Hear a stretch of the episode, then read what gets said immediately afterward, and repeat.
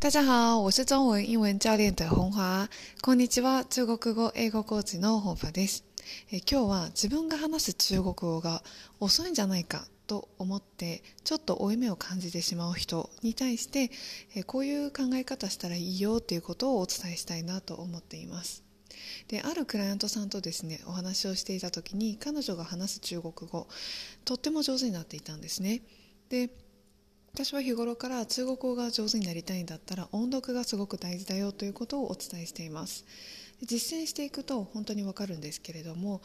のつまずいて話すということが結構少なくなってきます。で土台のある方だったら本当にスラスラ話ができるようになっていく方がとても多いです。もちろんそれに対するそのインプットだったりあと語彙力だったりですねそういうのはもちろん必須なんですけれども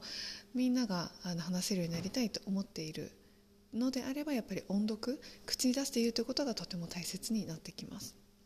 でその方がとっても上手になっていたんですけれどもなんかちょっと心配そうというか不安そうな顔であのまあでも私の中国語の話すスピードってネイティブからしたら遅いですよねって言われてたんですね。で私これを聞いた時になんてもったいないんだろうというふうに思いました。でなんでかっていうと、えー、彼女自身はやっぱりすごく頑張って中国語を学んだりとか書いたりあの勉強しているんですね。だから自分が話す中国語がなかなかネイティブにあの比べるとちょっと遅いんじゃないかなとかのそんなに早くないから下手なんじゃないかなっていうふうに捉えちゃってるんだと思うんですね。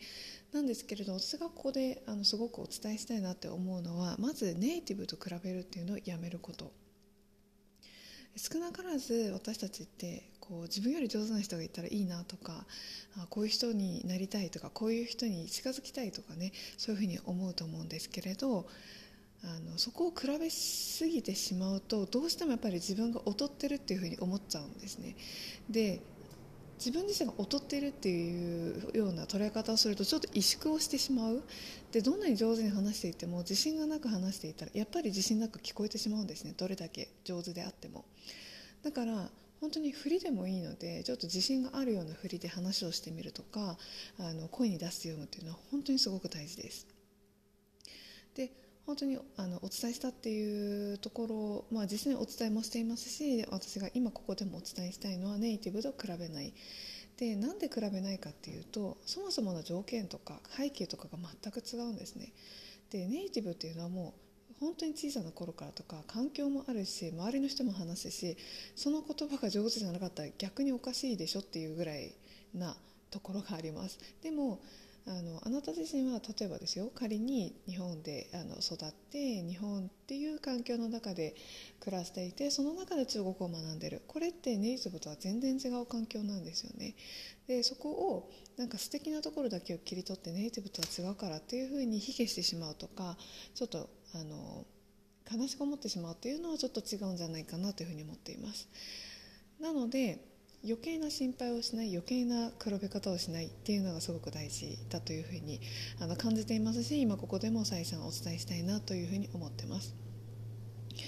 とはいえあの、まあ、ネイティブに憧れるとかそういうところはすごく素敵だと思うのでいいところを真似しつつあの自分にとってどういうふうな学び方をすればいいかっていうとあとは捉え方ですねあのそこはですねやっぱり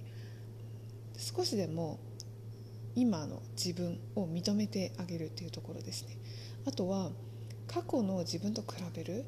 今はそんなにあのネイティブと比べちゃってるかもしれないんですけれど過去の自分例えば5年前とかってそんな風に話せてました？そんな風に中国語上手に言えてました？っていうのを回想してみてほしいんですよね。で必ず人って一日一日成長しているので全く5年前と同じだったっていうことはないと思います。なので成長している人であればあるほどそこをね意識的に振り返ってほしいなと思います。もちろん振り返らなくてももうガンガン進んでいけるという場合は必要ないです。でもあちょっとネイティブに比べるとなっていうふうに思ってしまうんだったら確かにネイティブと比べてここは劣ってるかもしれない。だけど過去の自分からしたらすごく伸びてるじゃんっていうところを再認識していただきたいなと思っています。で最後にお伝えしたいことはもしもそのネイティブに比べてっていうふうにちょっとねあのネガティブな方に進んでしまってるかもって思った時はぜひその自分が今感じてるプライドだったりとか負い目とか比較っていうのを一旦全部ゴミ箱に捨ててください。で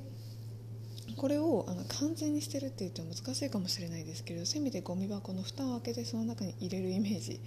でそれで蓋をしてで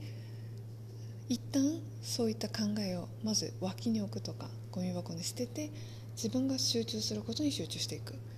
で人ってですねものすごく集中している時って余計なことを考えないんですね。でそういった時ってすごく力が溜まっていったりとか実力がついていったりします。でもふと不安になったりとかしてしまうことがあると思うんですけれど、まあ、これはちょっと生理現象みたいなものなのでそんなに気にせず自分がなんで中国を学んでるのかなとかあのどうして比べちゃうんだろうというのを一旦ちょっと立ち止まりつつもあの対処していきながら自分にとっての中国は何だろうというまずそこにフォーカスをしていくとのネイティブに比べながらの学習ではなくて自分自身のための学習ができていくようになるのでそこをぜひ覚えておいてほしいなと思います。ということで今日もお聴きくださりありがとうございました。谢谢大家收听，期待下次再见面。